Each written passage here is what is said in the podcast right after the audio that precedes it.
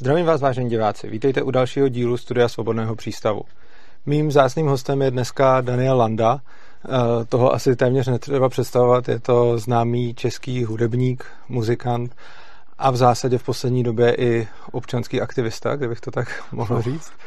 Uh, jestli chcete, tak se představte nějak lépe, lépe sám. No, já si myslím, že jste to udělal dobře. Dobrá. Eh, já jsem si vás pozval především z toho důvodu, že já osobně jsem anarchista, eh, spousta mých diváků jsou taktéž anarchisti a já vlastně, když se řekne vlastenectví, tak já i když miluju třeba český jazyk a miluju to místo, kde žiju, eh, tak to ve mně vyvolává většinou spíš negativní, negativní pocity, protože většina lidí, kteří se k tomu nějakým způsobem hlásí, Eh, tak to potom spojují s věcmi, které mě moc eh, nerezonují nebo přijdou nebezpečný.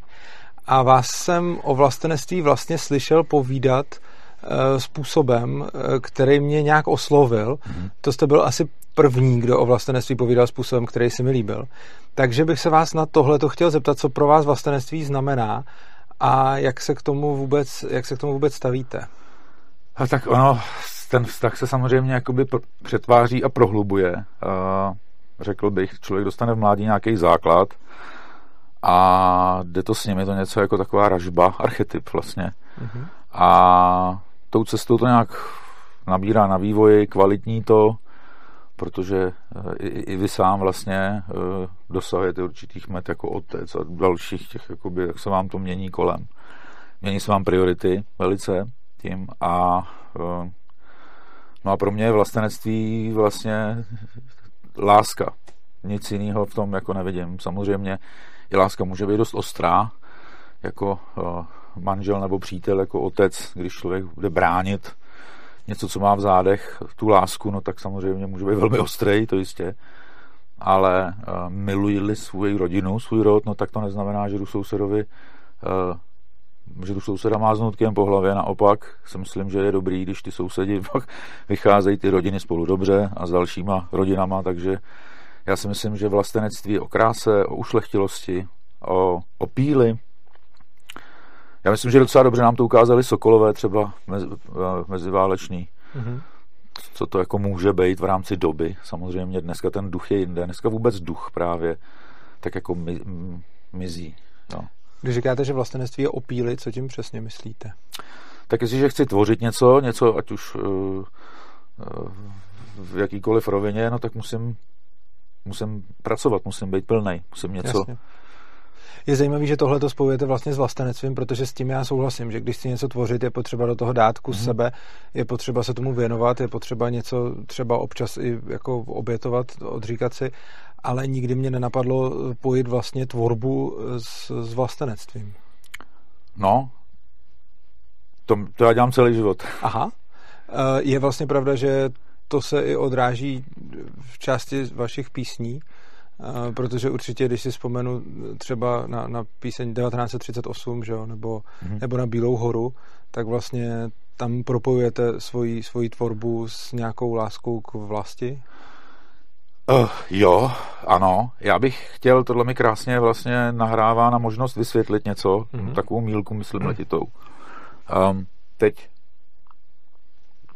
nedávno napsal nějaký, napsal historik a, a publicista jakoby o Landově historii, prostě mm-hmm. takovou, takový elaborát, uh, že jako uh, málo mluvím o porážkách a, a tak. A No a já bych chtěl v tomhle tom právě říct, že si pletou úplně eh, pozici barda, člověka, který zajímá nějaký duch, nějaká duše, eh, s historikem. To jsme, mm-hmm. to jsme úplně, úplně někde jinde. Eh, ten historik jde po maličkých příbězích, jak to skutečně tenkrát bylo, ale ten bard řeší duch vlastně. Jo. A já když opěvuju něco, a může to být i porážka, kterou opěvuju vlastně v rámci nějaký křivdy, když zlomíte muže, jo, tak tak eh, když něco opěvuju, tak samozřejmě hledám, eh, hledám nějaký, nějaký archetypální motiv v tom, ze kterého jde čerpat. Takže mm. já neřeším, eh, že husiti lili zlato někomu do krku. Já řeším, že nějaký utlačovaný lid byl schopen povstat i proti velký přesile mm. a že měl lidi, který ne za peníze, ale kvůli podstatě, vys Hus a další lidi, prostě měli, měli, měli ty koule uh, celému tehdejšímu zvětu říct, my to chceme jinak. Jo? Jasně. A to je pro mě to inspirativní a to se snažím vyzdvihávat a nesnažím se hodnotit mm, to v té lidské rovině, jestli byl někdo zločinec, nebyl zločinec, uh, to je prostě historie, jo? Ale, ten, ale národ má nejenom historii, ale vlastně ho drží taky mýtus. A to je historie, nehistorie. To je něco, co jede s tím nebo nad tím a mnohdy to je silnější než celá historie. Jo. Mm-hmm. Uh, ale vlastně ty dvě písničky, které jsem tady zrovna zmínil, ty vlastně jsou obě o porážkách. Teda. Ty jsou obě o porážkách a vlastně uh, například Bílá hora, ta se zabývá cizincem, který umírá v, v, v nějaký cizí zemi a vlastně ho to strašně sere, protože ani nedostal žolt, takže to je nějaký mikropříběh, nějaký mm-hmm. uh, v nějaký e, bitvě, jo? je to osobní příběh člověka, stejně jako vlastně i v tom 1938 písničce líčím pocit e, nějakého příbuzného, který prostě musel z hranic pryč, e, musel složit zbraň, oni chtěli válčit a ten člověk ho to poznamenal na celý život. Jo? Takže, takže a o tomhle jednotlivci jsem v rámci těch dějiných, těch, protože to je srozumitelný potom pro lidi. Jo? Jedna věc je ty složitý dějiny věci, ty politické velké knihy, a druhá věc je ten jedinec, který jde bránit to svý, aby mohl eh, si dělat, co chce, aby mu to nikdo nenařizoval. No a, eh, eh, Chci se zeptat vlastně, když jsme u toho, když jsme se dostali k té 1938, jaký je váš názor na to Benešovo rozhodnutí? Jakože vy ho spíš kritizujete, nebo vám přijde rozumný, anebo k tomu nemáte žádný postoj? Ale já bych, já bych nechtěl být Beneš, to je jediný, co k tomu řeknu. No to bych taky nechtěl. A já jak jsem pochopil spoustu těch figur, prostě těch, mm-hmm. uh, to znamená, si nehodla, netroufám si soudit jo. vůbec, uh, to, to není alibismus. Já jsem prostě nebyl ty lidi, já jsem nebyl v jejich situaci a uh, nebudu podle dějepisných knih uh, soudit nemůžu soudit prostě rozumím, nikoho. Rozumím, to je zajímavé. Jo? Já můžu jo. jako Eh, bojovník, který by šel na hranici říct, no to by mě zlomilo, tohle kdyby mi někdo udělal. V podstatě jo. teď nás taky nalamujou takhle, mm. i když ne takhle brutálně, ale už to cítíme hodně. A tak, ale jak říkám, politik je politik, státník je státník, eh, na to jsem, na to jsem malej bán, abych tohle hodnotil. Možná bych se, kdy, když jste řekl, že nás nalamujou, tak bych možná odskočil na chvíli od tématu k jinému, který je teď hodně aktuální a vy se v něm nějakým způsobem Eh, angažujete a to je vlastně současná koronakrize a vládní opatření. Eh, takže tam, tam máte, pokud dobře chápu, právě ten, ten pocit toho, že nás, že nás nalamujou. Hmm. Tam mám a... velmi nepříjemné pocity. Velmi nepříjemné pocity z toho eh, celého, ano. Já docela taky, s tím, s tím, se, s tím se jako tady se shodneme. A chci se zeptat, tohle začalo už vlastně na tom jaře, anebo až teď, až teď v té druhé uh, Až teď eh, v podstatě někdy v červen, červenec, takhle, kdy, kdy, kdy začala prosakovat ta totální bezkoncepčnost. Já jsem naopak, já jsem v březnu, v dubnu natáčel pozitivní videa, Aha. vydržme, jo, takže v to to nebylo od začátku. Mě nevadí, já jsem, jsem nejsem popírač ničeho. Mě vadí očividná nemoudrost a očividná postupující křivda, obrovská. Hmm. To znamená, my tady hm, řešíme nějakou jakoby první linii, ano jistě, ale i ta je díky totálním organizačním chybám například, protože když si přečtete, já odbočím, jo, malinko, čtete, nemocnice přetéká ve švech, eh, chebská nemocnice je úplně v hajzlu, rozhodují se, který pacienti a tak dále a tak dále. To mi poslal jeden kamarád, tak říkám, no, teď to se ví, a on, no to se podívej na datum. A to byl článek z roku 2018. Aha. Jo, ten já mám tady, ten, nebo, no, že to bylo ten, jenom prostě... Ten já vám ukážu, jak je přeplněná chybská mhm. nemocnice, jak to, jak to nemají kam dávat hmm. lidi, jak je to úplně v prdeli, no tak si k tomu dejte covid, který to, který to trošičku znásobí a ta nemocnice se musí rozpadnout. Jasně. Jestliže v roce 2018 už má obří problém a není tady nic. Takže je tady spoustu takových jakoby hm, věcí, a druhá věc je ty plošní opatření. Druhá hmm. věc je uh, hlasy lidí, kteří říkají, přátelé, společnost je celek. To není jenom, uh, to není, nejsou jenom nemocnice. Dále je tady spoustu lidí, kteří říkají, musíte ale cílit, jestliže chcete, o co nám jde? O to, aby jsme neonemocněli, anebo nám neumírali lidi a neplnili se nemocnice těma umírajícíma. tak asi si myslím, že jde o to, aby se neplnily nemocnice těma umírajícíma. A jestliže dneska se ví jisto jistě po roce, že umírá skupina 65+, plus, ještě posílená o diabetiky a další, to znamená, ta riziková skupina je známá, no tak eh, já bych ji neizoloval, ale rozhodně bych jí věnoval daleko větší péči i v rámci třeba jejich ošetřujících doktorů, těch obvodáků, ale nejsem specialista. Já vám tady blekotám, co jsem načerpal, přijde mi logické od těch odborníků, jejíž hlasy se snažím zesílit, protože mě vadí, když věci očividně rozumné nikdo uh, neposlouchá. To znamená, já neříkám, že já jsem očividně rozumný, to rozhodně ne, ale uh, to, co říkají experti, respektive do doby covidové to byli experti, potom najednou to začali být dezinformátoři a to mě začalo dráždit a, uh, a to mě donutilo, abych abych se začal pídit a začal zesilovat jejich hlasy, aby byly slyšet. Rozumím. Mně teda přišla ta nekoncepčnost zjevná už vlastně od úplného začátku, protože tu jsem kritizoval vlastně už, už v tom loňském březnu. Napsal jsem právě o tom takový článek, kde jsem, kde jsem právě vypichoval ty, ty kroky vlády, který, který nedávaly smysl. A vlastně i se mi líbí to, když řeknete, že jako nejste popírač, samozřejmě, kdo, kdo by byl, jako někdo asi je, ale prostě samozřejmě je tady nemoc, která je nějakým způsobem závažná, může zabíjet lidi. Na druhou stranu ten způsob, jak, to, jak, jak k tomu přistupuje vláda a jak to řeší, je zjevně chybný a zjevně se s tím ne, nemůže moc nic dělat. Respektive vy jste měl teď nějakou, vy jste apeloval někde i na půdě sněmovny, pokud vím, my jsme rozjeli svůj vláček akademický, Aha. já jsem uh, rozšlapal a Aha. posadil jsem tam velmi chytrý lidi. Požádal jsem je o to, aby uh, řekli své stanoviska vládním odborníkům a, uh, a panu premiérovi. Oni nám to teda ku podivu umožnili. No a my jsme se s tím vláčkem rozsekali přímo vozeď, protože prostě jsme narazili do zdi. Vy říkáte, uh, prosím vás, tadyhle ta sklenice, tady ta konkrétní, nemohla by být kousíček vedle, Oni vám na to říkají, my makáme 200 hodin denně a, a vůbec vlastně ten předmět, to, proč jsme tam přišli, my jsme se nepřišli hádat, my jsme přišli prostě se bavit o nějakých jiných řešení, řešeních, které ne, ne, nedopadnou takhle brutálně na celou společnost. Proto mm-hmm. to, bylo to, to bylo to poselství, že dobře, první linie hoří, to vidíme, ale je daleko větší požár v týlu. Jasně. Jo? A ty lidi nejsou slyšet. Ano, když někdo přijde náhodou přes ministerstvo zdravotnictví, zastřelí se tam, tak to asi byla náhodou, se o tom nemluví. Prostě je to... Uh, ta deprese může způsobit uh, obrovský zdravotní škody. Já jsem se věnoval od roku 2008 mentálnímu tréninku, uh, hypnoterapii a můžu mluvit velmi z osobních zkušeností, co to je placebo efekt a co to je nocebo efekt. Jasně. A jestliže teďka na vás uh, zářej temný světlo ze všech stran, ze vš- otevřete si seznam, nebo otevřete si jakýkoliv médium a dostanete temný světlo, boj se, umíráš, tak ten nocebo efekt je tak mocný, že uh, že v desítkách procent může zhoršit průběh eh, jakýkoliv choroby.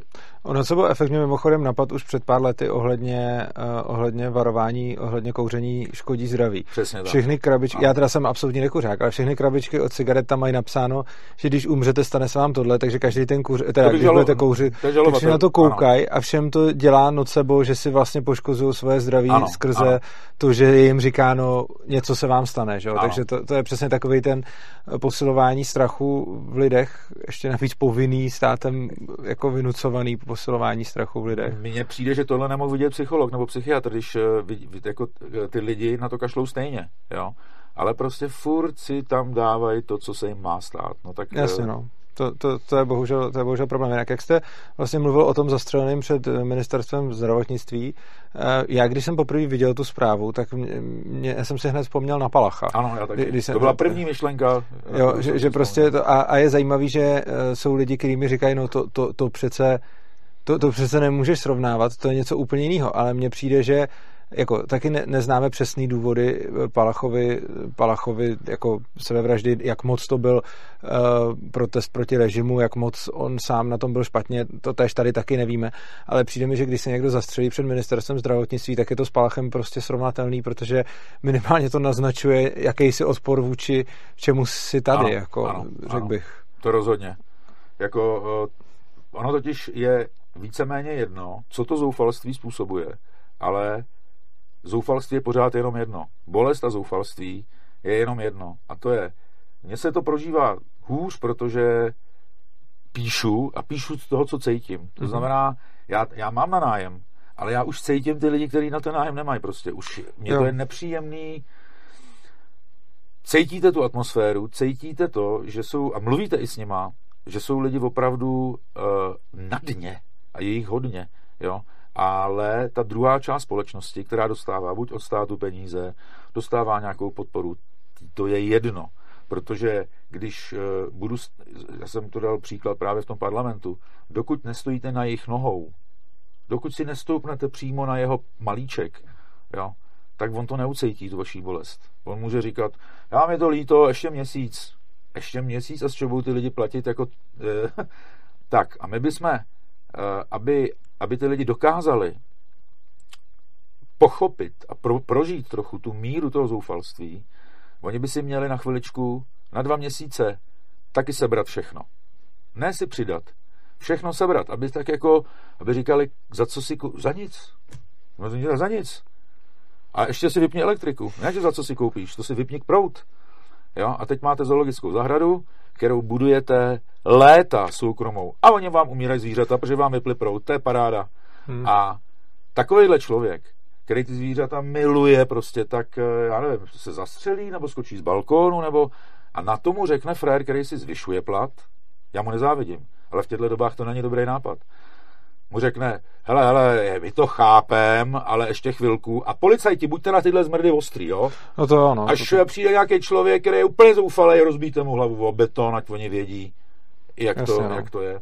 Takže a tohle mi vadí, tohle prostě cítím jako obrovskou křivdu na našem národě, eh, nebo na našich občanech, chcete-li, a jako velký násilí. Jo?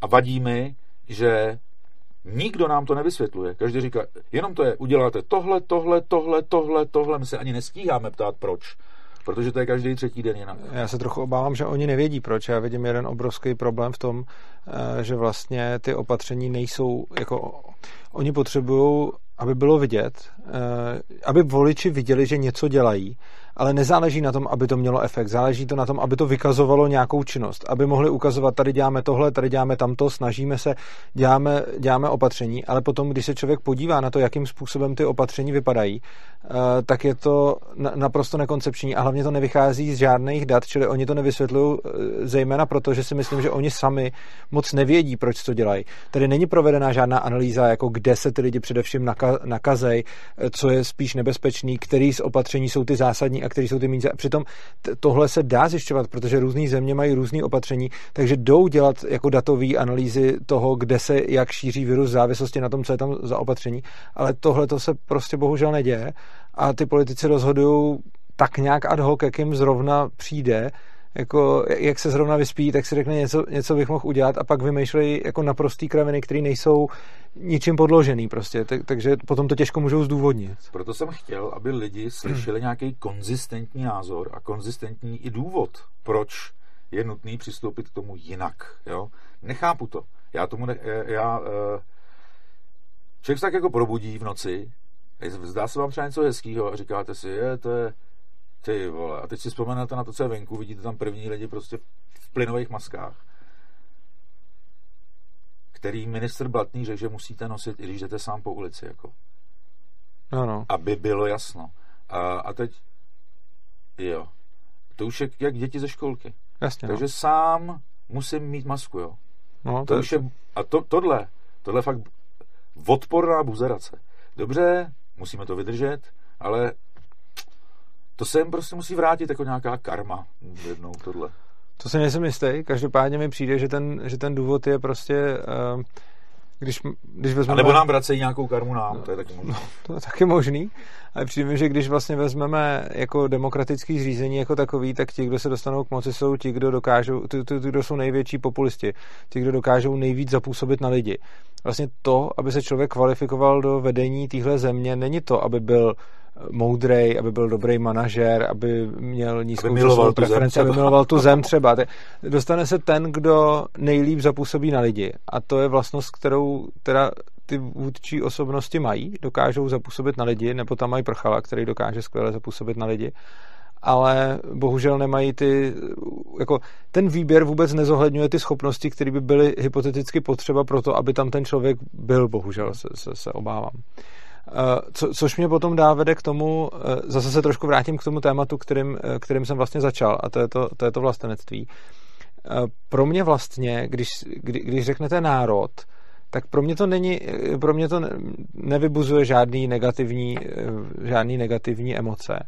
Ale v momentě, kdy se řekne stát, tak to už ve mně negativní emoce vybuzuje, protože tyhle ty dvě věci jsou podle mě výrazně odlišné. Jedna věc je ta instituce státní a druhá věc je vlastně ten kmen, ten kmen ty lidi přesně tak se tam žijou.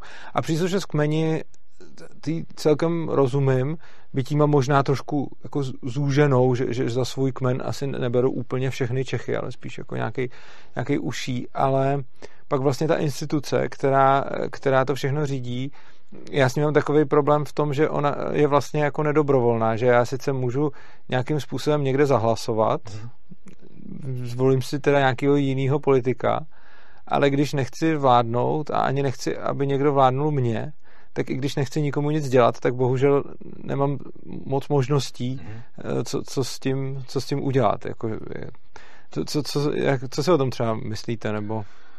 Ale to, to je v podstatě jakoby už politologie nebo tak a ty tomu já jako v tomu já vlastně vůbec nerozumím. Stejně jako nerozumím číslům, tak těmhle jako státům, právu, uh, tohle jde, jde malinko mimo mě.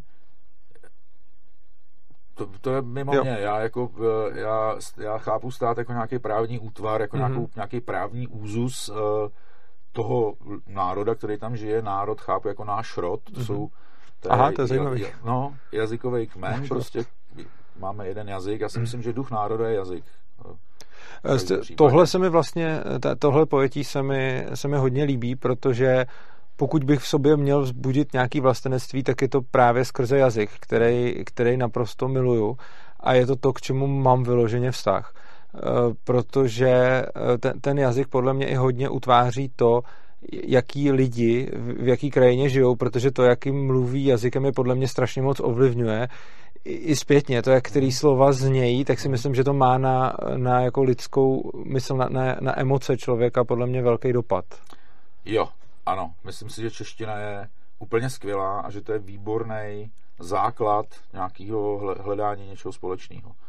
Jo. Společného jako pro, pro Čechy. Hmm, hmm. No protože no, hledá nějaké jednoty, dejme tomu, jako my se můžeme ve spoustu věcech lišit třeba, mm-hmm. je, ale to já teď ani nehodlám zjišťovat, že já se nehodlám s někým přijít, ale, uh, ale určitě bude spoustu věcí, které nás spojuje. Jo? A když jo. hledáme když hledáme věci, které nás spojují a najdeme je, tak mm-hmm. najednou prostě můžeme zjistit, že naše lidské bytosti mají k sobě blíž, než jsme si mysleli, mm-hmm. a pak už můžeme opatrně a zmiňovat ty věci, které nás třeba rozdělují zdánlivě a můžeme se respektovat. A já bych, eh, mě hrozně vadí ta, ta, to rozpolcení, že, ta, že, že eh, to rozdělení názorový je takový, že budí agresivitu. Jenom když se bavíte s někým jako z mm. nějaký jiný skupiny v úvozovkách, tak na vás už jsou nasraný ty takzvaně vaši, který říkají, s tím se nebav a s tím se nebav. To mě hrozně vadí tohleto uh, regulování takže právě využívám nějakou zatím výsadu, že se můžu prostě bavit s kým chci, s kým uznám za vhodný. Ale ten jazyk je a vlastně už dneska my ho zase musíme chránit, jo, protože ono, ano, teď máme brainstormingy, lajkujeme si a je to každý čtvrtý slovo a ono za da, další generaci dvě to bude každý třetí slovo a pak každý druhý vlastně a pak to tak jako může zmizet. Takže... Ne, no jo, pardon, teď, teď mám spoustu věcí, na, kterou, na který se nechtěl reagovat. Nemyslíte, že tohle je nějaký taky přirozený vývoj toho jazyka, že se to dělo vlastně nějakým způsobem vždycky? Eh, vývoj. Eh, to je jako s kytkou. Buď květina má impuls dál kvést a ještě kvést a něco mm-hmm. nést, anebo odkvete a zahyne. Jo? Mm-hmm. A ten národní duch skrze jazyk, to je nějaký duch, který neseme my, a buď se nám ho podaří udělat natolik i dneska už zajímavým, aby jsme ho dokázali předat, aby ho s láskou a respektem nesli ty po nás, anebo z poslední generací vyhyne a prostě národní a, a, jazyk zahyne a národ zahyne a budeme všichni lidské bytosti, což je jiný koncept, jo. Ale já tím, že jsem já nevím, taková stará duše, tak je mě, mě já, já, já to ne, nepřeskakuju. Já prostě vidím jednotlivce, rodinu, ulici, město, národ, stát, nebo nějaký státy, další národy, kontinenty, kouly celou. Jo? Mm-hmm. Ty slupky, ty bytosti až ty kouly jo. nepřeskakuju. Chápu, asi, asi rozumím, byť to, byť to takhle úplně nemám, ale je to, je to zajímavé vysvětlení, to jsem rád, že vlastně vás tady mám, protože to je další námět k přemýšlení. Každopádně s tím jazykem jsem to myslel spíš tak, že přece když se podíváme i do historii různých jazyků, tak se vzájemně vždycky ovlivňovaly a nejsem si jistý, jestli to, že vlastně přijmeme nějaký nový slovo, třeba z angličtiny, sám jste vlastně řekl lajkujeme, mm. což, už je, což vlastně není anglicky, ono to není ani původně česky, mm. ono je to vlastně nový slovo, eh, který by se mohlo stát součástí češtiny vlastně. Uh, Protože lajkovat ano, už není... ale víte to, člověk nikdy nemá míru prostě. Jo, člověk jo. prostě blbě hledá míru. Já, já nic nezakazuju. Já doporučuju ošetřovat český jazyk.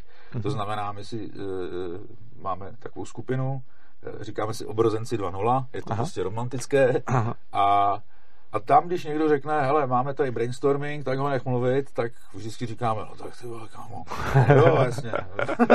A je to i rostomilý, to znamená taková péče o jazyk v rámci toho uvědomění jenom. A je to stejný se slovem. Taky člověk prostě říkám, já si myslím, že duch, duše se splošťuje a stejně je to se slovem. Mm-hmm. Jo?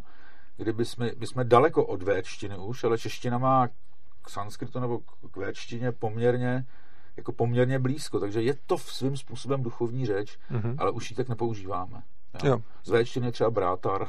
Aha.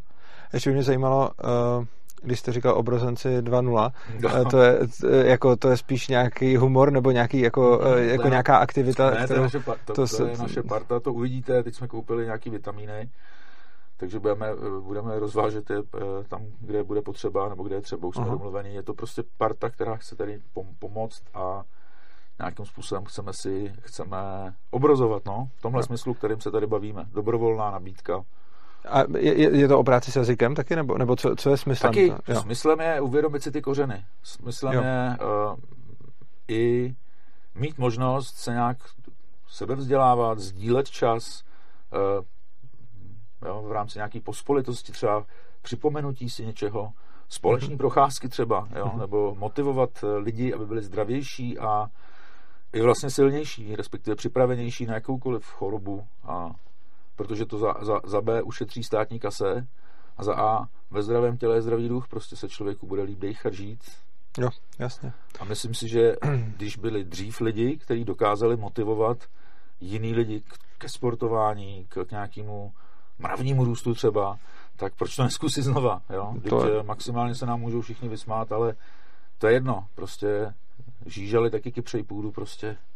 Je to přijde dobrý, že když vás často vidím dělat nějaké věci, které jsou obecně nepochopené, tak se mi celkově líbí, že se vždycky snažíte eh, prostě jít a dělat to bez ohledu na to, eh, bez ohledu na to, eh, jako co, co na to lidi říkají.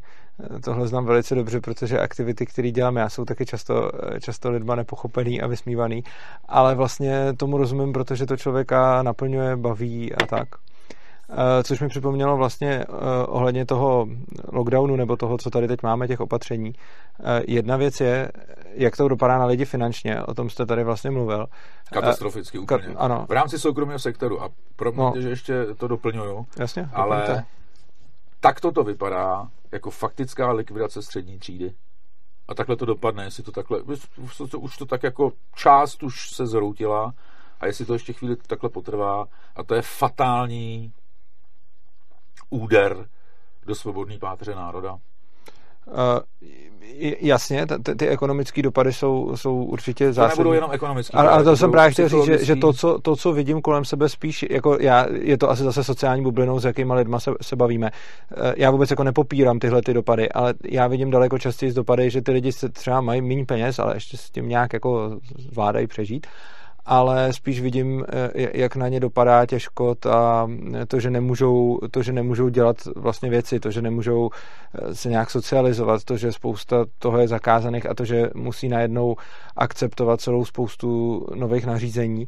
A tohle je zase to, co já hodně pozoruju kolem sebe, že, že zase vidím kolem sebe nějaký lidi, kteří mají finančně fakt už jako, že, že už to mají špatný, ale daleko víc lidí vidím, kteří ještě finančně nějak jako to jako dávají horko těžko, ale je, pro ně náročný prostě to, že musí být zavřený doma a že, že nikam nemůžou a vidím, že to na ně různě dopadá. Na, na mě třeba to zas tak hrozně nedopadá, uh, ale vidím, že, že spoustu, pro spoustu lidí je tohleto problém a strašně mi to vadí, prostě, když vidíme, jak to postupně dlouhodobě dopadá. Uh, to je právě, co řešil pan uh, doktor Svoboda, to je zakladatel české imunologie.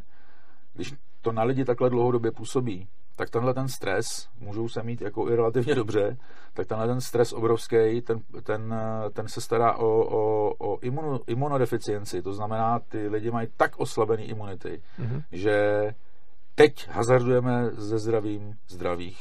Mm-hmm. Teďka z nemocný, nemocný ty nám proklouzávají mezi prsty, myslím si, že i protože necílíme od začátku, a uh, myslím, že ze zdravých děláme nemocný. Teď z části zdravých činíme nemocný, protože nejdřív odejdete na duchu, schátráte na duchu a pak schátráte i na těle. Jasně. No to, tohle, mimochodem vidíte z toho nějakou, nějakou rozumnou cestu ven?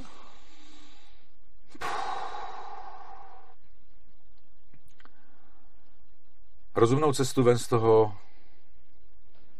já myslím, že by musel přijít nějaký chytrý lidi, nebo já nevím, prostě lidi, kteří Nevidím. Nevidím, budeme se snažit neustále připomínat jak lidem, veřejnosti, vládě, poslancům, že je tady e, třeba cílit na ty 65 plus a je, potřeba je jaksi chránit, aby neumírali a pak ty nemocnice a dále se soustředit na nemocnice, třeba které jsou už tři roky, přetéká jim e, pacienti, protože prostě Jasně. mají organizační problém, tak jakoby tyhle ty hmm. lokální věci by to mohly řešit, ale nevidím v současné době.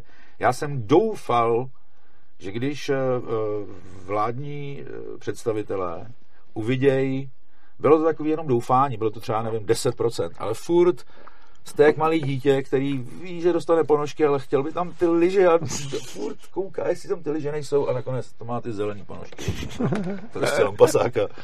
A tak to bylo, tak to, to mně přijde prostě uh, stej, úplně identický, furt těch 20%, kde se říkám, ty vole, tak snad ty lidi jim do, do, dodávají tady grafy. Ten člověk je, je expert v oboru, druhý taky je expert v oboru, třetí taky, no tak si to snad poslechnou. Pozvou je ke stolu, tak dobře, co si myslíte, že můžem a, a tohle vůbec nenastalo. Jo? A to mě opravdu překvapilo, mm-hmm. opravdu hodně. Jo. To jsem fakt nečekal. Všichni říkali, to se stejně se na, na tebe vykašlo. Já říkám, jo, klidně, ale ať si to všichni poslechnou, ať to všichni vidějí. Ale furt jsem doufal, že to nějak jako zarezonuje, jo. A nestalo se vůbec nic, bylo to plácnutí do vody, ale naštěstí zase jsem rád, že to zaregistrovalo spoustu lidí, aby si udělali obrázek sami. Jasně. Jo? Já chápu, že chlapci nahoře toho mají jakoby hodně a nestíhají, ale berou větší a větší kladiva na nás. My držíme, ale už na začátku lockdown jim říkali, to nepomůže, to prostě musíte cílit, jinak to zase pustíte, tak to zase přiškrtíte, tak to trošku klesne, zase to pustíte, zase bude hodně, zase to a takhle to. A nechápu, proč nikdo nepo, nepo, nepočítá lidi, kteří tím covidem prošli. My furt tady mluvíme o vakcinách, furt tady mluvíme o nějaký populaci, ale když tím covidem projdete, no tak máte vakcínu automaticky v podstatě velmi dobrou. Za pár měsíců, jo, no. No, Ježíš Maria. A uh, takže proč o tomhle nikdo nemluví? Děsej mě informace o vakcinačních pasech. Jo, jo no. P- protože to už K tomu prostě... nejspíš dojde, jako že, že prostě bude buď vakcína, nebo jako, ano. už před, jako já třeba si říkám, že Nenechal bych se asi očkovat z toho důvodu, že mi přijde, že i kdybych tu nemoc dostal, tak nejsem riziková skupina. E, takže potom, já už jsem ji teda jednou měl, takže potom mi bylo dva dny opravdu blbě a pak ještě nějakou dobu trochu blbě. A to bylo celý. A kvůli tomu se asi úplně očkovat ne, nemám potřebu ale pravděpodobně se nechám naočkovat, protože za chvíli přijdeme do, do doby, že nebudu moct uh, opustit nejenom zemi, ale možná už ani okres, no. bez toho, abych, abych to očkování neměl, takže ho nejspíš, takže ho nejspíš mm, jako postoupím i z, i z tohohle důvodu. No. no ale to si přiznejme, že je covidoprotektorát. Je to covidoprotektorát. V podstatě je to ano. proti vůli občanů, víceméně, protože očkování, takováhle věc, na na chorobu s takovouhle smrtností uh, povinný očkování je, jak říkám, tady se mají dobrovolně očkovat především rizikové skupiny a později, kdo chce, Jo. Ať se očkuje, ať si píchne ruskou, čínskou, indickou, švédskou, eh, maďarskou, já nevím, jakou vakcínu, je to úplně jedno. S ma- marťanskou vakcínou ať si píchne, kdo chce. Jo, ale podmiňovat věci uh, pasama, to by se mně vůbec nelíbilo. Jako sice, ale co bych s tím mohl dělat, jako, ale je to, je to šílený, jak jsme se za rok dostali do, do mluvení o, o, o opravdu totalitních způsobech jako o, o normálu. Jo, budete dělat věci, které jsou nesmysl, ale to je nesmysl. Ale to nevadí, stejně to dělejte. Já osobně třeba, co se týče očkování, tak mám podobný názor i na očkování proti jiným věcem. Eh, tam, teda takhle, tam si myslím, že často to očkování má velký smysl, často rozhodně větší než, očko, než očkování na covid prostě, takže je spousta nemocí, proti kterým je jako dobrý, aby člověk byl očkovaný. Na druhou stranu nejsem zastánce um, jako povinného očkování, myslím si, že by mělo být dobrovolný. Byť třeba já bych svoje děti naočkovat dal, ale přijde mi přesně, jako teď vy jste vlastně řekl, na, na covid je to jako blbost, ale já si myslím, že obecně nutit lidi do něčeho, co nechtějí proti jejich vůli, je podle mě jako špatný. Myslím ano. si, že každý by měl být za svoje zdraví zodpovědný sám ano. a za zdraví děti by měly být teda zodpovědný asi jejich rodiče, dokud ty děti eh, ano. si nejsou schopní poradit. A vadí mi to, že stát v podstatě převzal zodpovědnost za zdraví všech občanů, ale na celý spoustě front. Ono s tím covidem je to strašně moc ukázaný, ale je to, je, je tady celá spousta věcí, kdy vlastně stát říká, my víme líp, jak to máte dělat a vy máte smůlu prostě. No jo, ale tak, my víme líp, přesně tak. Nechte zodpovědnost na nás, vás přinutíme, ale přitom my budeme totálně selhávat. No ale to, to, to, a vy budete naše experimenty. No a co teďka je zavřem? A co teď? Nám umírají myši? Hele, vy nám umíráte, vy, vy. To je ale kvůli vám. Jak kvůli nám? Já jsem doma. Je, to je neuvěřitelný. Jo? Borec mi ještě řekne, že to je kvůli nám. No vlastně.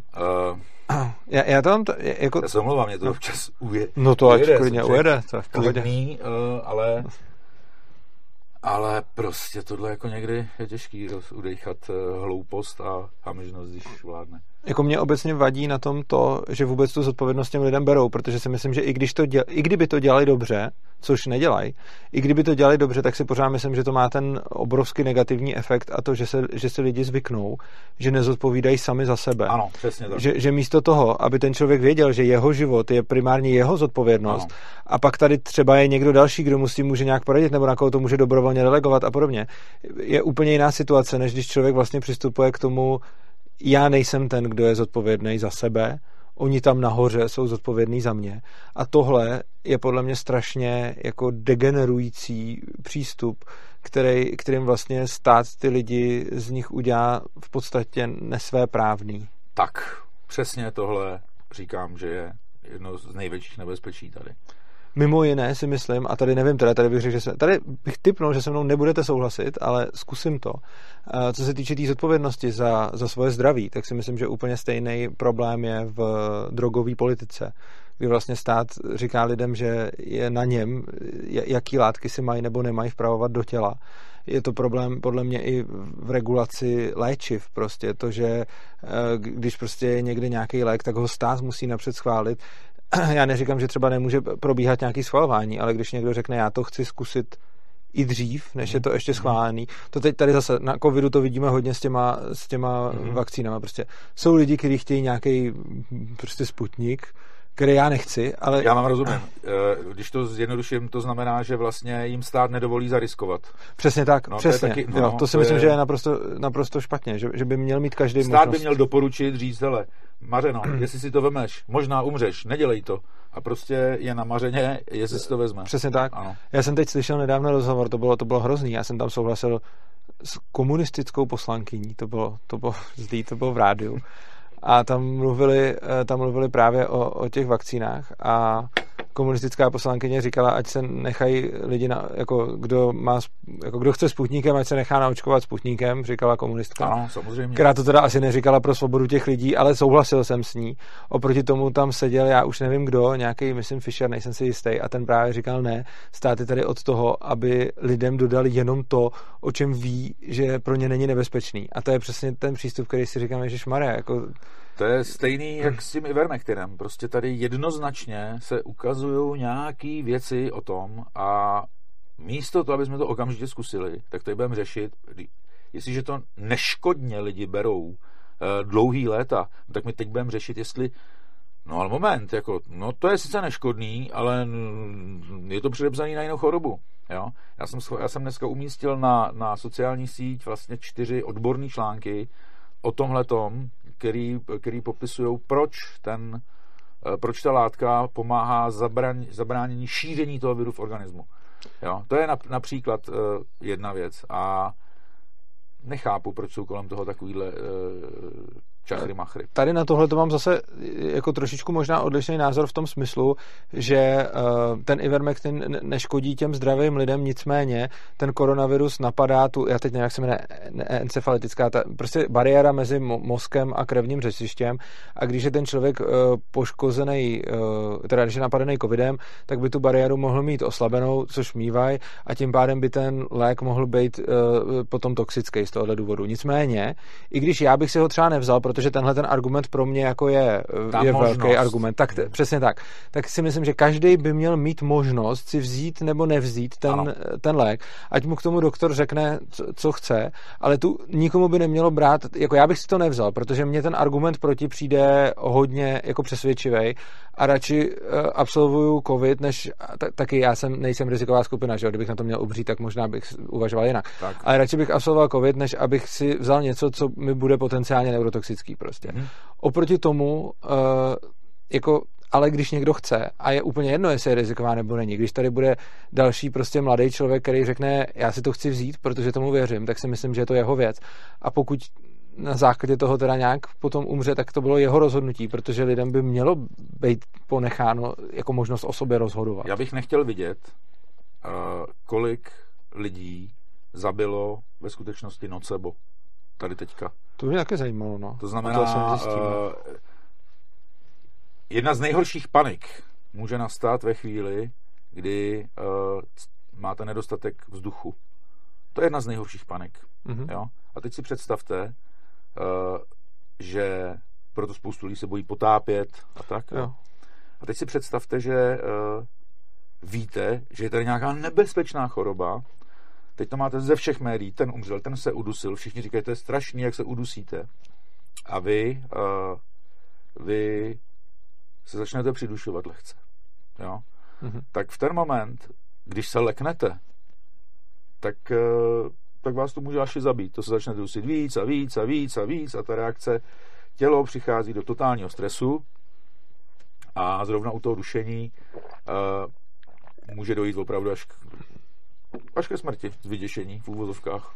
Mimochodem, to máte bohužel pravdu, ale mě ještě napadá, a bylo by určitě zajímavé zjistit, kolik lidí umřelo na nocebo, to což nezjistíme nijak, protože... To by No ani to nemožná. To by se nezjistilo, to bychom museli mít, eh, jako, jak jsou ty slepý randomizované studie, že, že, že, vlastně by musel být ještě nějaký jiný ale, stát, kde pardon, jsou stejné podmínky. My se jenom... bavíme o studiích, ale ve chvíli, kdy víme, že něco v nějaký dávce rozhodně neškodí, tak to je jako kdyby jsme byli ve válce. My nemůžeme říkat, počkejte, eh, to my musíme nejdřív vyzkoumat. Jo, ve chvíli, kdy jde o něco zjevně neškodného, tak není potřeba zkoumat, na jakou míru to působí, jestli mi rozumíte. Eh, já teď nevím, o čem mluvíte. Že, když podávám nějaký lék. Jo, ale ten Ivermectin tam se říká, tam právě není jasný, že jestli není i na covidový pacienty náhodou, jestli je neškodný. Jako, eh, projevilo se, že ukázalo se, že na v zásadě zdraví lidi, kteří nemají komplikace, je ten lék v podstatě neškodný. Na druhou stranu je tam ten názor, který mně přijde jako relevantní, že eh, ten covid způsobí takový oslabení organismu, že by zrovna tenhle ten lék se mohl stát škodlivým. Tak a do toho je třeba ale říct, a to je to, totiž je málo informací, mm-hmm. protože já mám informace od opravdu profesionála, uh, že ten lék je potřeba podat do pěti dnů. To znamená, uh, ten, ten lék vás nevyléčí totiž. ten ivermectin neléčí, on nevyléčí. Ten ivermectin zamezí šíření viru v tom Aha. těle. Jo? To jsem nevěděl. No a to je velký rozdíl. No. To znamená, podávat Ivermectin později je úplně zbytečný. Mm-hmm. Možná to může dokonce, já nevím, co udělat, ale vím, že do prvních pěti dnů, když se ten Ivermectin dá, tak zabrání šíření toho viru v organismu. A to, se, to znamená, vy nedostanete takovou nálož, tím mm-hmm. pádem nedostanete ten těžký stav, nebo neměl byste dostat ten těžký stav a neměl byste umřít v nemocnici na, na nějakou takovouhle věc. To, nemůžu to říct na 100%, ale studie jsem otisk dneska na, na sociálních sítích. Jako, Seriózní studie. Takhle, těžko říct, takhle, rozhodně co vím o tom, že když jsem se díval na Ivermectin a studie, tak oni jsou nějaký studie, to je pravda.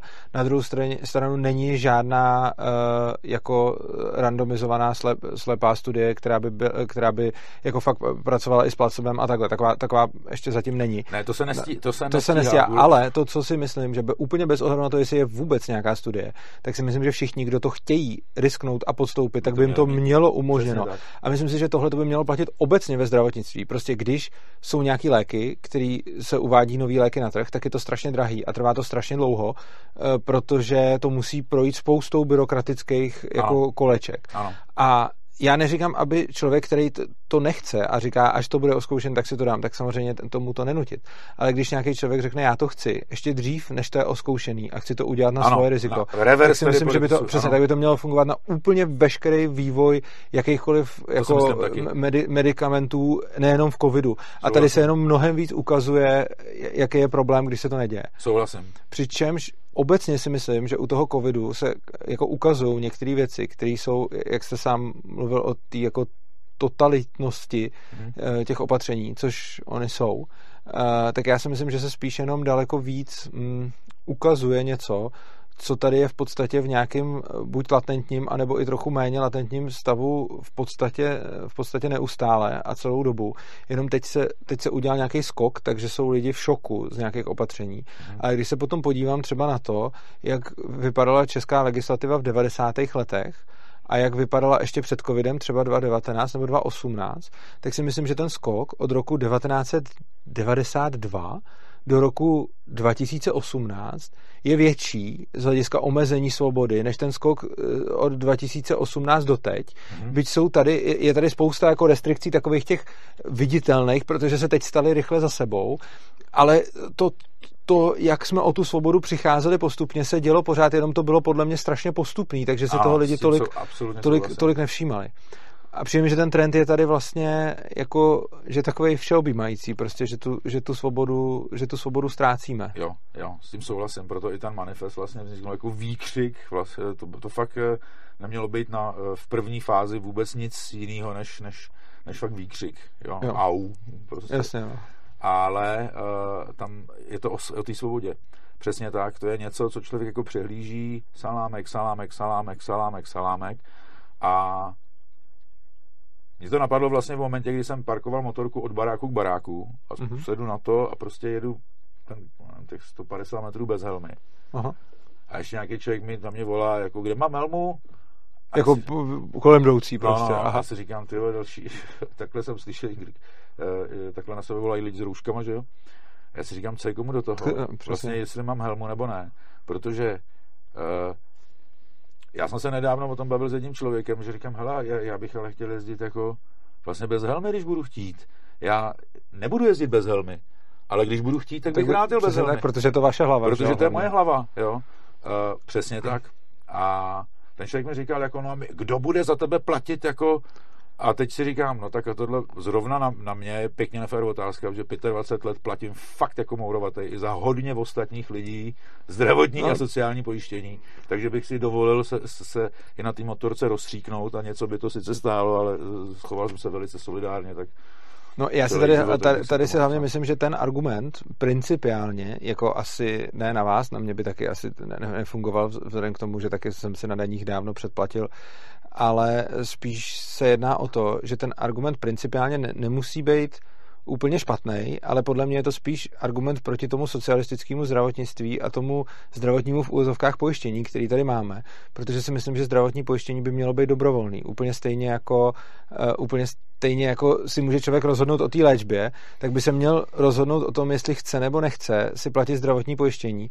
To pojištění by jako nemělo být jako, že, že prostě musím, protože pokud já budu mít nějaký priority životní a řeknu si, chci zariskovat svoje zdraví a chci třeba si tady splnit nějaký sen, ke kterému potřebuju víc peněz, chci si rozjet podnikání nebo cokoliv, nebo prostě potřebuju, aby moje děti měly vzdělání, kterým chci zaplatit cokoliv, tak přece bych měl mít možnost vzdát se, jako zariskovat svoje zdraví a něco z toho získat anebo ztratit. A je to vlastně zase další oblast, ve kterým nám ten stát bere eh, jako tu, tu možnost. No, to je právě, že ten, ta helma, to je fakt nesmysl. Já bych eh, to musíme, to, to, to svým dcerám v životě jako nedoporučil jít někde bez helmy. To je no, o principu. No přesně tak. Jo. A uh, stejně je to s kouřením. Jestli si, jestli si někdo udělá hospodu, kde se kouří, a někdo si udělá hospodu, kde se nekouří, tak když se, když se může obojí, dneska je spoustu nekuřáků, který nesnesou no, kuřáka v hospodě, to je úplně v pořádku, ať mají i ty, ať mají jo, i ty. Přesně. A to je svobodný, jo. jo. Ale peskovat se tady vzájemně. Je to prostě tak, že vždycky se ukrojí nějaký skupině a ta druhá z toho má radost. Hmm. To je úplně stejný teďka. My vlastně uh, teď polili benzínem v podstatě v první fázi a zapálili hlavně malí živnostníky a podnikatele prostě, jo. A, a kulturu a cestovní ruch, tak. A ty ostatní lidi Některý z toho mají až jakoby takovou radost, jako táhněte pracovat. Dokonce je radost, jo. No, tak jako je to taková škodolivá, že jako, tak eh, dá se i tak říct, jo. Ale bohužel to jásání je předčasný, Protože až tahle ta skupina dopadne na držku, no tak ten dominový efekt samozřejmě bude pokračovat dál, takže uh, teď se smějou nám, ale trošku se někteří lidi smějou sami sobě, ještě to nevědí. Já nevím, jestli znáte ten citát, uh, je z dob eh, nacistického Německa, vypadl mi autor a možná to neřeknu úplně přesně, ale má to strašně dobrou myšlenku. A on říkal, když si nacisti přišli pro židy, tak jsem mlčel, mm-hmm. protože mm-hmm. jsem mhm. nebyl žid. Mm-hmm. Když si přišli pro sociální demokraty, tak jsem mlčel, protože jsem nebyl sociální demokrat. Pak si přišli pro odboráře a já jsem mlčel, protože jsem nebyl odborář. A když si přišli pro mě, tak už nezbyl nikdo, kdo by se mě v tu chvíli zastal. A teď je spoustu lidí, který měsíce fakt uh, žijou ve vrstvícím se zoufalství. Jo. A teď se jim zakáže se někde sejít. Já to chápu, jako nesmí se šířit covid, ale pro ty lidi někam přijít a jenom mít možnost hodinu poslouchat z nějakých jiných lidí, kteří mají stejný problém a zakřičet si něco, to je prostě pro ně tak strašně důležitý v rámci přežití té bídy. Jo? A to, že vlastně dneska opravdu brutální silou začínají jakoby i tyhle lidi uh, rozhánět, který opravdu chtějí jenom vříct to svý zoufalství. To je, to je, je to znak nelidství, říkám. Myslím si, že, eh, a to je hlavně, to si myslím, že... To mi napadlo to samé slovo. Teď, nám vládne nelidství, jo. Ať už to je pan hmm. premiér, pan tamhle ten ministr, pan tamhle ten chytrák, prostě já je vidím jako nelidi. Říkám, oši ty vole, to si jste skřeti normálně. Prostě eh, mluvím s borcem, který pro mě absolutně postrádá a to já jsem plešatá hlava, zizvená držka prostě, ale nějak jsem asi zestárnul, nebo co, prostě ten chlap nemá lidství vůbec, jo, to je prostě průhledný bakelit takovej a to je, a to je děsivý. A děsí mě, když právě takovýhle lidi říkají, je nám to líto, ještě musíme přitvrdit. Já vás no. chápu, na, ani nás to nebaví. A, teď, a, a ten frér necítí vůbec nic, když to říká. To je pravda, no. Jo. A já bych si strašně přál, kdyby jsme někdy měli lidi, kteří ten národ jako ctějí, který ho mají rádi, nebo který chtějí, aby tady opravdu něco, něco, bylo něco pozitivního. No. Já se trochu obávám, že i kdyby tam byli lidi, kteří budou ten národ třeba milovat a ctít a třeba budou víc empatický nebo cokoliv, takže neexistuje globální správný řešení. Myslím si, že dokud se to bude, ty, ty opatření a podobně, prosazovat globálně pro celý stát, jo. tak si myslím, že budou vždycky špatně. Ano. A to z toho důvodu, že když bych si představil, že si vezmu řekněme, že budeme mít všechny informace o tom, jak je COVID nakažlivý, jak, jak moc zabíjí, co proti němu pomáhá, které opatření fungují, který fungují. Řekněme, že bychom to všechno věděli všichni. Tak i když takhle v tom případě budete mít dva lidi vedle sebe a jednomu řeknete, hele, když teď budeš půl roku nebo rok zavřený doma, nikam nebudeš chodit a podobně, tak budeš mít prostě o desetinu nebo jedno procento nebo deset procent větší šanci, že přežiješ. A když budeš chodit prostě ven a budeš žít tak jako doteď, tak budeš mít nějakou šanci, že umřeš zase v závislosti na tom mhm. člověku 0,1%, procento, 10%.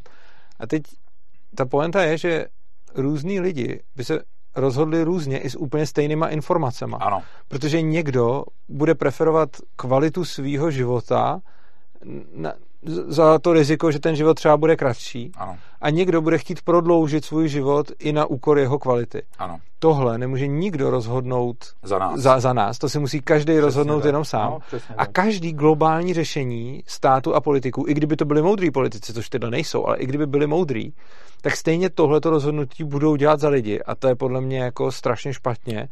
A mělo by to teda být tak, že kdo chce riskovat, ať teda riskuje, klidně i s tím, že podepíše dopředu nějaký jako pseudo reverse ve smyslu, že když pak nebudou místa v nemocnicích, tak se na něj dostane prostě později třeba.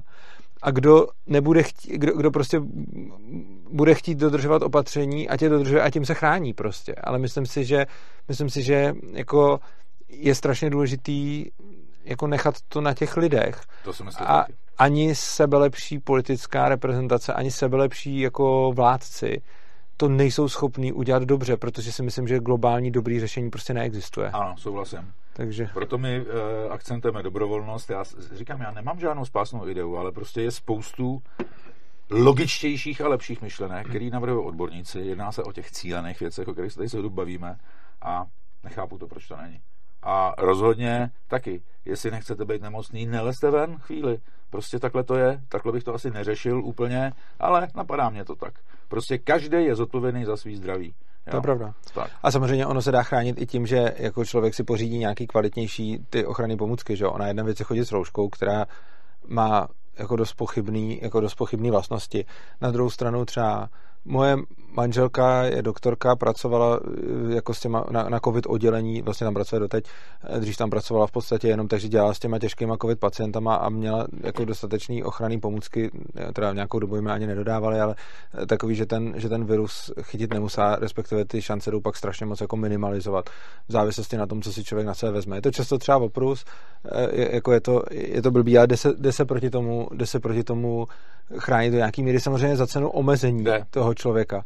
A tak, ale když teda někdo je prostě, já nevím, diabetik, nebo je obézní, nebo, nebo něco takového, tak, by si, tak, tak ať se chrání. Přesně. A tu zodpovědnost by měl nést na sebe a neměl by přenášet skrze stát na, na vlastně na ostatní, na ostatní lidi na nás. Ano, přesně tak. Mně v zásadě v souvislosti s tím ještě napadlo, mně se strašně líbí um, váš postoj k té dobrovolnosti, který máme asi možná velice podobný.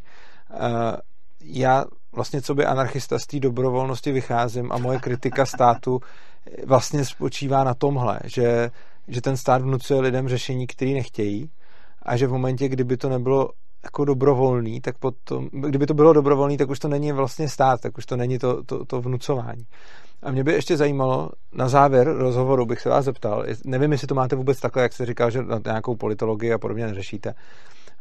V čem si myslíte, že by ten stát tak, jak je, měl nějakou funkci, když jsme se tady třeba shodli na tom, že to, to, to zdravotnictví by měl přesně jako eh, nechávat lidem taky dobrovolně a tak.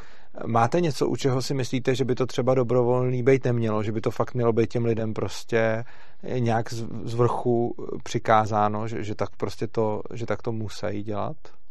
Ale já jsem uh, ne, ne, nepřemýšlel jsem o tom teď. Uh, Nevím, teď Jasně. jsem nepřemýšlel, ale je spoustu nesmysl, je, je to, asi by se dal udělat obrovský výčet eh, věcí, který, který by, do kterých by neměl lidem mluvit. Já nevím, já jo, nevím. Jasně. Ale samozřejmě, to už bychom pak se dostali do nějakých velmi složitých debat, jako o budoucnosti a o dalších věcech, Aha. o ekologii, a tyhle, to už by bylo složitý. A protože já eh, to nejsem schopen pojmout takhle, mm-hmm. protože zajímá mě duch, zajímá mě slovo, zajímá mě to, co je zatím. A dech, duch, vzduch mě zajímá a to, to je, tohle je moc Já žiju citem, já jsem člověk citu, prostě, jo, emocí. To je na vás vidět a líbí se mi to. Já takový vůbec nejsem, ale, ale líbí se mi to. Jo, a to, a to, to je. Jo. Dobrá, tak já vám dě... ještě bych možná udělal, než, než skončíme.